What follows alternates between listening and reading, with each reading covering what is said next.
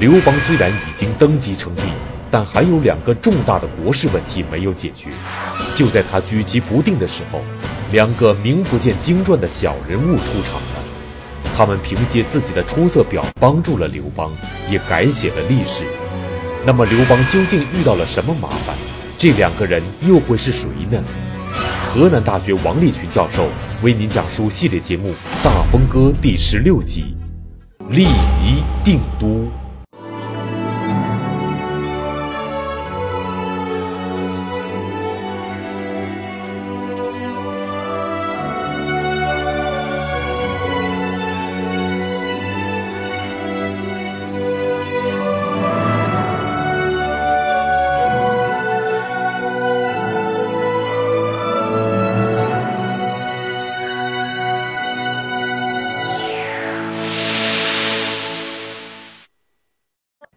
元前二百零二年，刘邦在定陶登基称帝，揭开了西汉王朝二百多年历史的序幕。然而，习惯于在马背上打江山的刘邦，在坐江山时却遇到了难题。虽然已经拥有了九五之尊的帝王身份，却丝毫没有帝王的尊贵感受。另外，国都究竟应该设在哪里，也成了困扰他的难题。就在这时，两个小人物出场了，他们通过自己的出色表现，不仅解决了这些棘手的问题，还把自己的名字写进了历史。那么这两个人是谁？在刘邦登基称帝的过程中，他们究竟扮演了什么样的角色呢？河南大学王立群教授做客百家讲坛，为您讲述系列节目《大风歌》第十六集：立宜定都。上一集我们讲到，刘邦登基称帝的过程中间，有一个非常关键的人，叫叔孙通。这个人在《汉书》的《高帝纪》记载刘邦称帝的时候，特意把他点出来了。点出来的人实际上只有两个人，一个是陈琬，一个是叔孙通。叔孙通特意点出来。那么这个人是个什么人？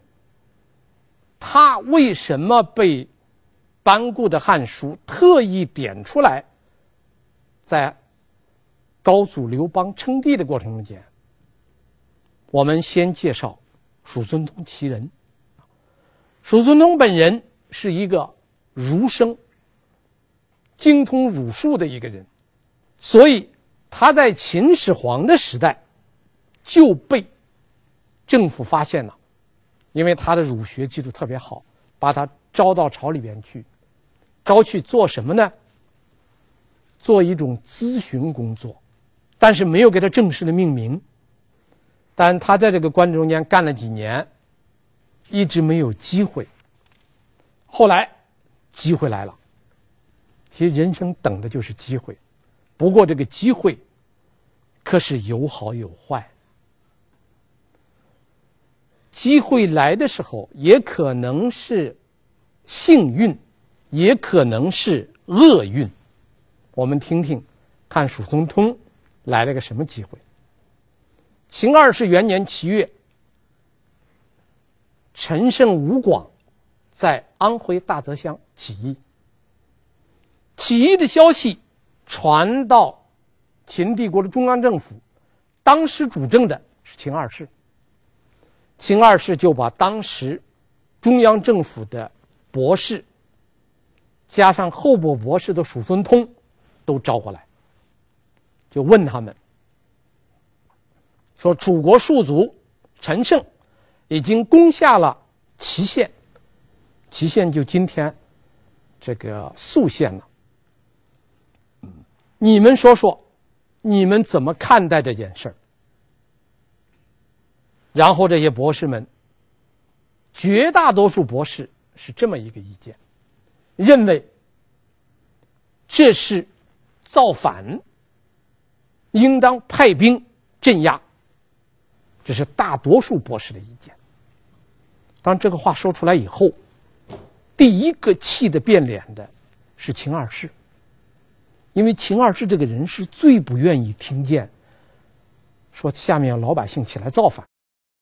他是最反感的，当这些博士们都在发言的时候，叔孙通没说话。叔孙通没说话，我想大概是两个原因：第一，人家是博士，我是候补博士，是吧？先紧着正式的博士发言，再轮着我候补博士。第二，等别人说说，看看领导什么反应，我再发言。果然，秦二世的脸色一变，叔孙通看出门道来了。他说：“不对，不对，刚才说的统统不对。”哪有什么天下人造反呢？现在是个什么情况呢？是明主在上，明主在上，圣明的君主在掌管政权，法令完备，官员奉职，天下一统，哪有人造反呢？此特群盗窃狗盗。那不过是一些小毛贼在那造反，何足挂齿啊？不值得担忧。当地的郡守和郡尉就会把他们抓住解决掉。这个话一出口，秦二世龙颜大悦，太高兴了。这样一来，秦二世就问其他博士：“你们还有什么看法？”现在就出了两说了。陈胜吴广一起义，有人说是造反，有人说是盗贼。这些博士们就分成两派：一派是拥护造反的大多数，一派是少数人符合属孙通的，是盗贼。最后，秦二世下令，凡是说是造反的这些人，统统抓起来，下监狱。说是小毛贼的。一律放回去。首先提出来毛贼说的叔孙通，赏了二十匹绢帛，还赏了一身衣服，而且任命他正式博士，不是候补博士了，升了。这叔孙通在历史上第一次露面，第一次遇到的机会是这么一个机会。大家想，这是幸运。还是厄运。叔孙通升官呐，候补变正式了。一下朝，一大批博士没有抓起来，抓起来就就没法说话了。没有抓起来的，还有那些儒生，逮着苏孙通就抱怨，说你这个人怎么会巴结领导啊？明明是人造反，你偏说是小毛贼，啊，是盗贼。都抱怨叔孙通。叔孙通说：“我不这样说能行吗？我不这样说，我不跟他们一块儿进监狱了吗？”然后叔孙通回到家里，二话不说，他不是刚补上正事了吗？正事的也不要了，啊，然后收拾行装，连夜逃了，回老家了，不干了。这就是叔孙通第一次亮相。回到他老家山东的薛城，到那儿以后，他那个地方已经被陈胜吴广的军队占领了。紧跟着，项梁就到了。叔孙通一看项梁到了，叔孙通一转脸参加了项梁的起义军。这在当时可是个非常大的了不起的事儿啊！叔孙通是秦朝中央政府的博士。他可深知到秦朝的法令多么严酷，参加造反，那是什么罪啊？你想想，叔孙通这么敢赌，参加了这个项梁的起义军，结果不久项梁战败死了。项梁一死，楚怀王来了。楚怀王一来，把项梁军队的权力、项羽的军权夺了，他来掌管。项羽的军队。项羽不能指挥了，叔孙通一看，现在是楚怀王说了算，他就赶快离开项羽的军团，投奔楚怀王去了。到了楚楚怀王掌了权以后，他就跟在楚怀王的身边。后来项羽杀了宋义，发动了巨鹿之战，灭了秦军主力，到了关中，项羽成了西楚霸王了。叔孙通一看，楚怀王是个空的，掌实权的是项羽。好了，叔孙通又一转脸，跑到项羽那儿去了，到项羽那儿去做官呢。到后来，刘邦又打到彭城，占了项羽西楚国的国都。项羽在山东平叛，叔孙通在彭城，彭城被刘邦占了。刘邦带了五路诸侯五十六万大军占了彭城。叔孙通一看刘邦要成气候了，改换门庭，又投奔刘邦了。这么一个人，当然后来投奔刘邦以后，刘邦彭城大败，刘邦荥阳受挫，叔孙通再也没变，一直跟着刘邦。这个人就是这么一个。经历，他从秦始皇、秦二世、项梁、楚怀王、项羽、刘邦一连串不停的在变换领导，不停的跳槽，最后跳到刘邦那儿，他不走了，扎根了。到了刘邦以后呢，刘邦这个人特别怪。刘邦是楚地的一个人，楚地人是南方人，穿那个衣服啊是那种短的衣服。叔孙通是一个山东的儒生，穿的是一个长的长袍。刘邦不喜欢穿长的，就喜欢穿短的，所以叔孙通很有办法，用个剪子把他那个衣服一剪，成短的了。这短的一看。还特别时髦，底下不缝，是吧？这不叫不知道这是叫几分裤吧？大概是。穿上以后，这刘邦一看特高兴，变成那个楚服，啊，穿着楚服。然后叔孙通归刘邦的时候，还带了一百多个弟子，这一百多个弟子跟着叔孙通，先后转换了六个领导。他的一个弟子都没有得到重用，楚汉战争打了四年，叔孙通向刘邦推荐了无数的人，一个弟子都没推荐，所以他所有的学生在背后里都骂他这个老师，不是个东西，啊，一个弟子都不照顾。后来这话就传到老师耳朵里了，我们把弟子们叫过来，你知道我为什么不推荐你们吗？你看看现在汉王刘邦忙着什么？忙着天天在打仗。你说说你们这一百多个人，谁能上战场，舞枪弄棒去打仗？我立即推荐。你们说我推荐的都是地痞流氓。他们虽然是地痞流氓，他能打仗啊。你们倒不错，一个一个哈，道德高尚，学问渊博，不会舞枪弄棒，不能打仗。现在要的是能打仗的人，我能推荐你们吗？我不会忘掉你们，你们等着，你们的机会没有到，所以弟子们也不好说了。当然，叔孙通这个经历，让后代所有的人，一直包括今天的史记研究的专家，提到叔孙通都骂，大家都骂叔孙通。骂叔孙通骂什么呢？这个人反复无常，六佾其主。但是这个叔孙通，这个大家也不要就一锤子把这个人看死了，砸死了。我觉得叔孙通这个人，你要分析一下他，这个人是个什么样的人物呢？我觉得叔孙通在他的价值观念中间。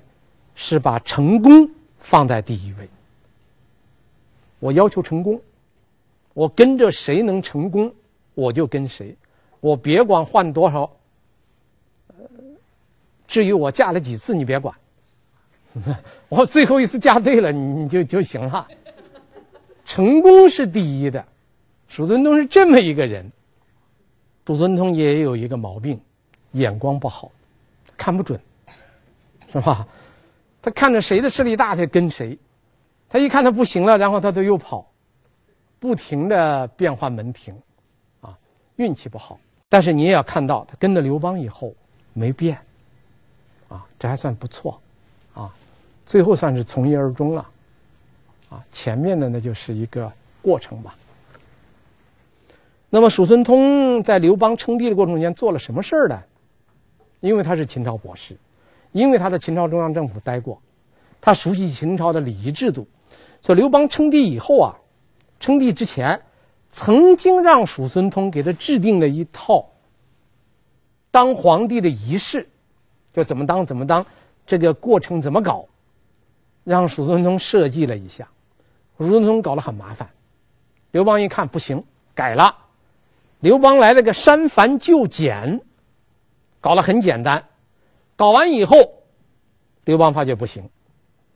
史书记载，在刘邦当皇帝的庆功宴会上，群臣饮酒争功，醉或忘乎，拔剑提步。就刘邦当了皇帝这个庆贺的宴会上。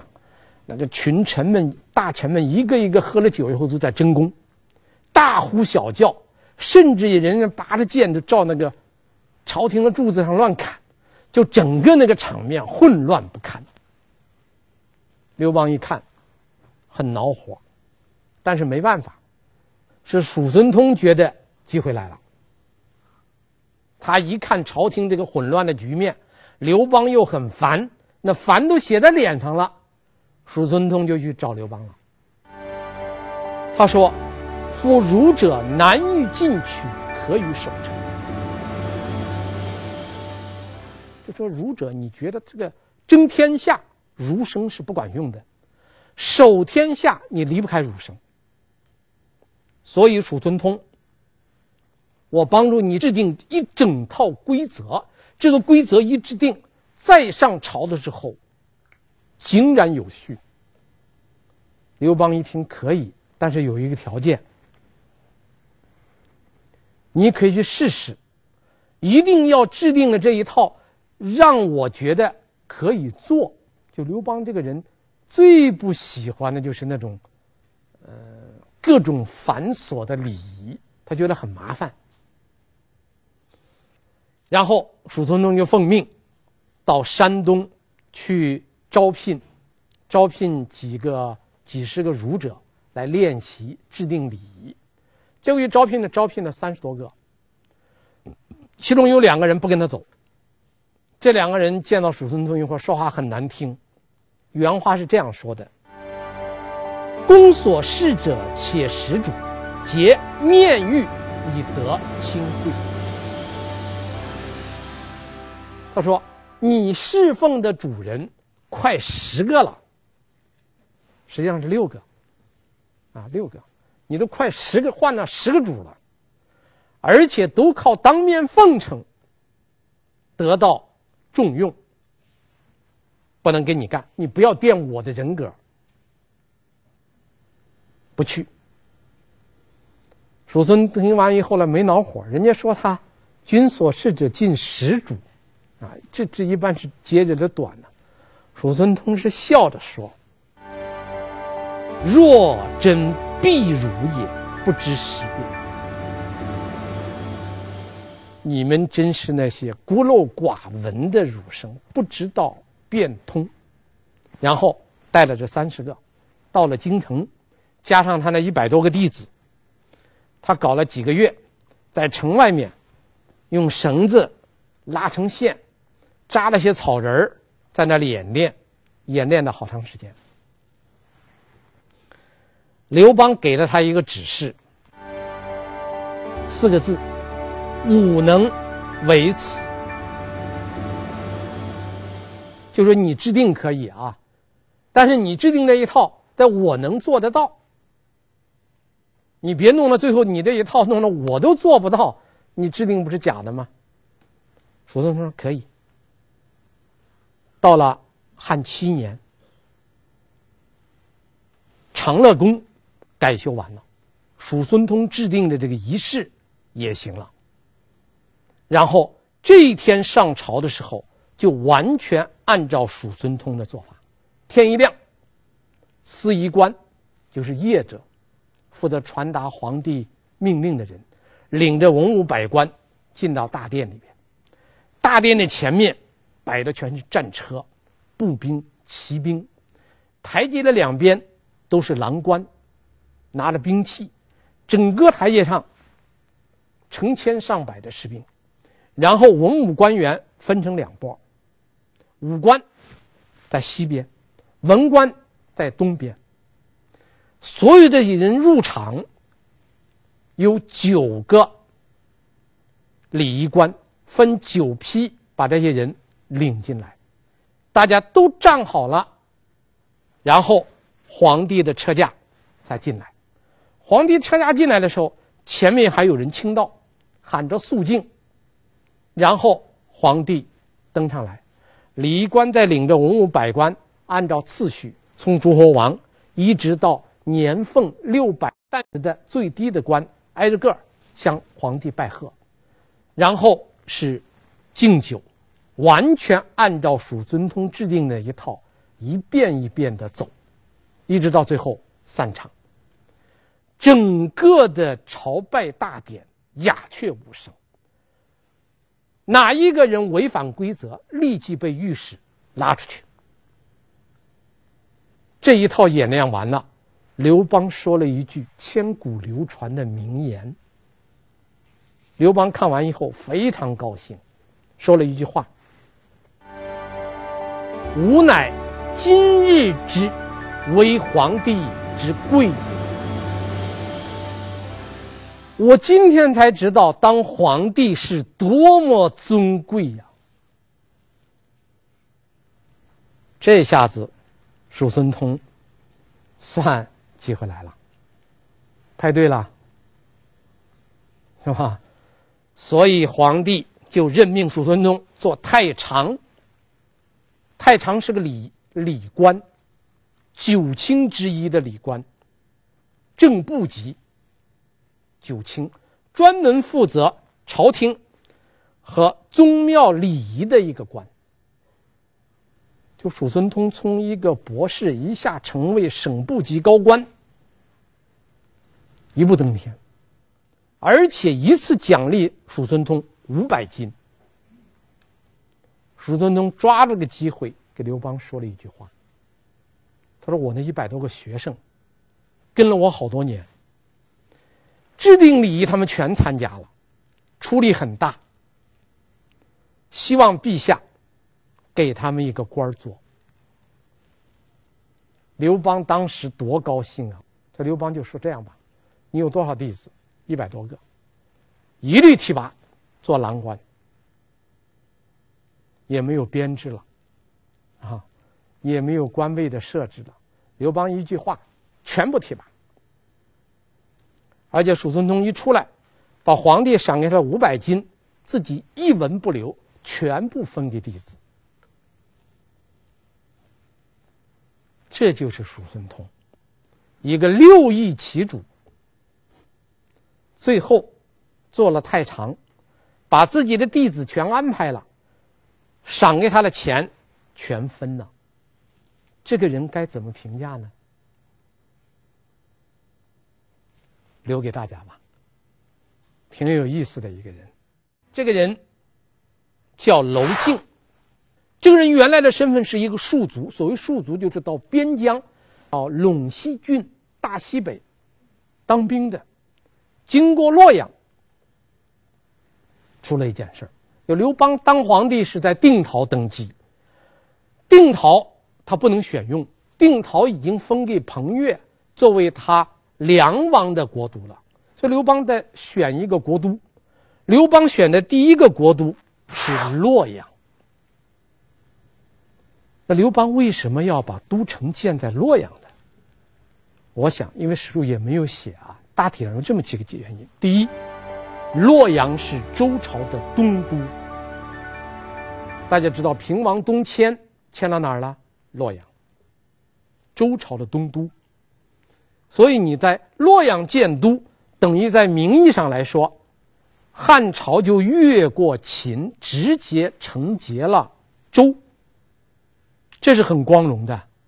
你要说你是秦接了秦的班儿，不光彩，所以你要接了周朝的班儿，很光彩。这是第一。第二，洛阳有现成的宫殿呢，可以用啊，所以不用建宫殿。第三，洛阳地理位置很好，地处中原，四周呢又有山川之险，再加上它靠近东部，特别是靠近东部这一条。因为刘邦手下很多部下、亲信都是江苏人。刘邦是江苏丰县人，他是当时的沛县丰邑，现在丰邑改成丰县了。他的很多部下，丰沛人、丰县、沛县人，都是江苏人，离洛阳比较近。你让他跑到关中，太远了。所以他开始选的国都是洛阳，所以刘邦开始是在洛阳定都了，当了皇帝的。定陶登基，然后定都是洛阳。结果楼敬经过洛阳，听说这个事儿，娄敬就拜见，他是齐国人，山东齐国人，所以娄敬去去拜见齐国的一个将军，他要这个将军引荐他一下，他说我想见。大领导一号就见刘邦，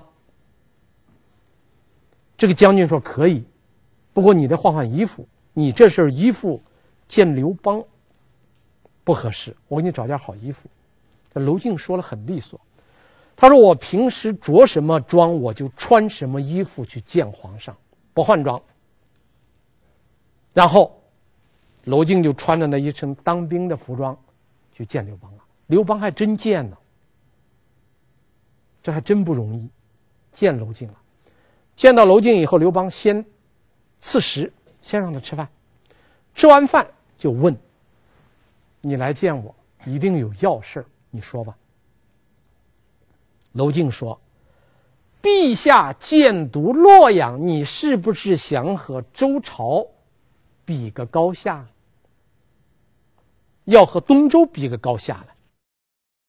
刘邦说：“然，是这样。”娄敬说：“你得天下和周得天下可是大不相同。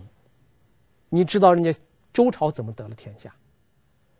人家是积善累德十几代，最后得到天下的诸侯的拥护，灭了商，建了周。”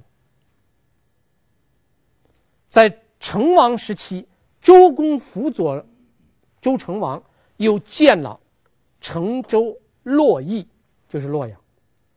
这洛阳是作为东都来建的。你是怎么得了天下了？你带了三千人，在沛县起兵，然后你定三秦，战荥阳。大战七十，小战四十，让天下百姓肝脑涂地，死了那么多人，换来了你的天子之位。所以周朝是凭着德当了天子，你是凭了利当了天子。同样是当皇当天子，人家是凭德，你是凭利。一个凭道德，一个凭武力，这能在一块相比吗？刘邦就傻了，不知道该怎么答了。因为楼敬讲的也挺有道理。他问手下的大臣，大臣们可是毫不含糊，一边倒，全部支持在洛阳。为什么？因为大臣们都是江苏人，洛阳离江苏近，你现在要从洛阳迁到。长安离江苏太远了，不愿意。这时候有一个人出来支持娄敬，就这一个人的支持改变了刘邦。这个人是张良，只有张良站出来支持娄敬，说娄敬说的对，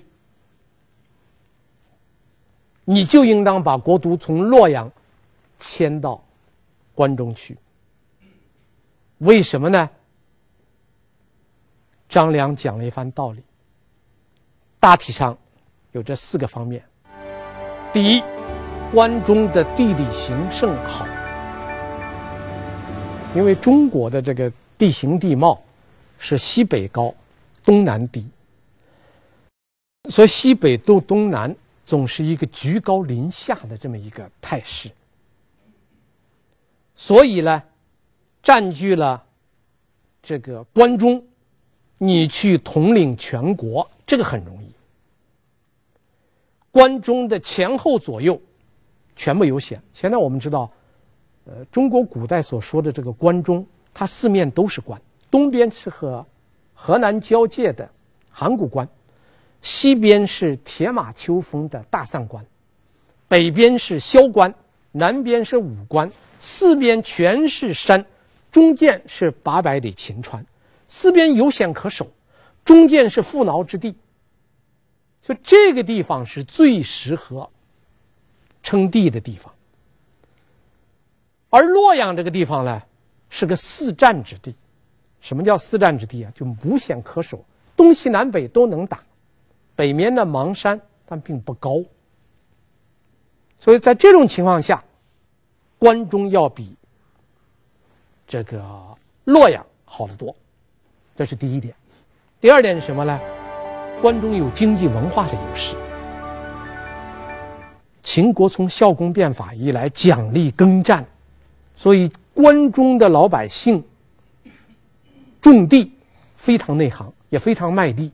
关中是支持这个战争的一个大后方，所以关中之地绝对不能够失掉。再加上秦始皇搞的这一套。什么郡县制啊，统一文化啊，统一车轨啊，统一度量衡啊，所有这一切都是从关中向外推开的。所以，汉代要承接秦制，关中是一个最好的地方，最便利的莫过于关中。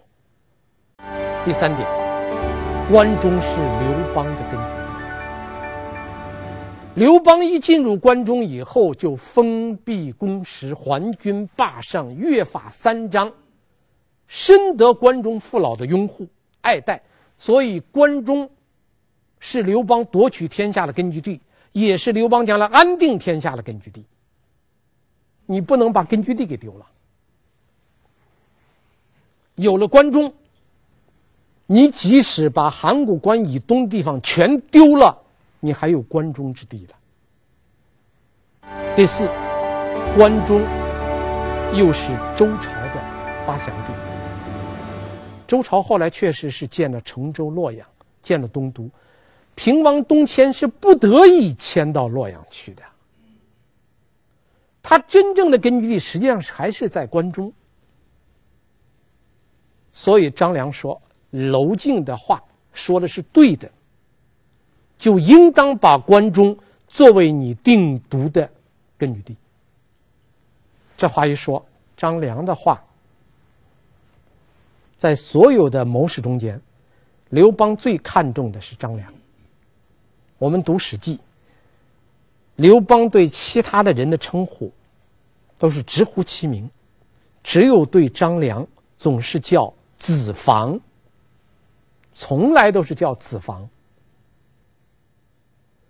他手下的大臣唯一没有受到处罚的，也就是子房。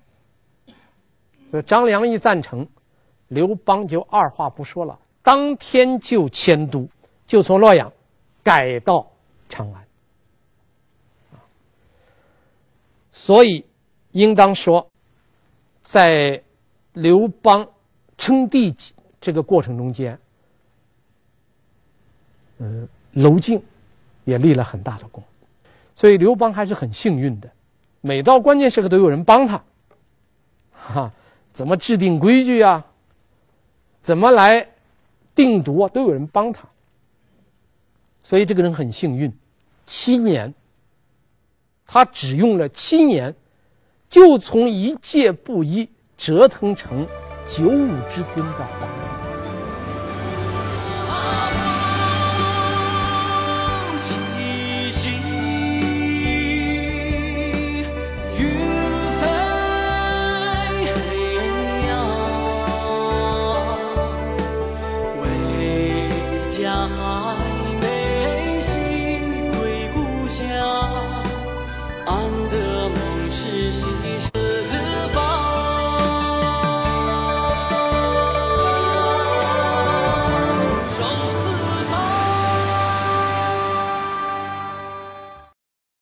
这个在中国历史上几乎没有。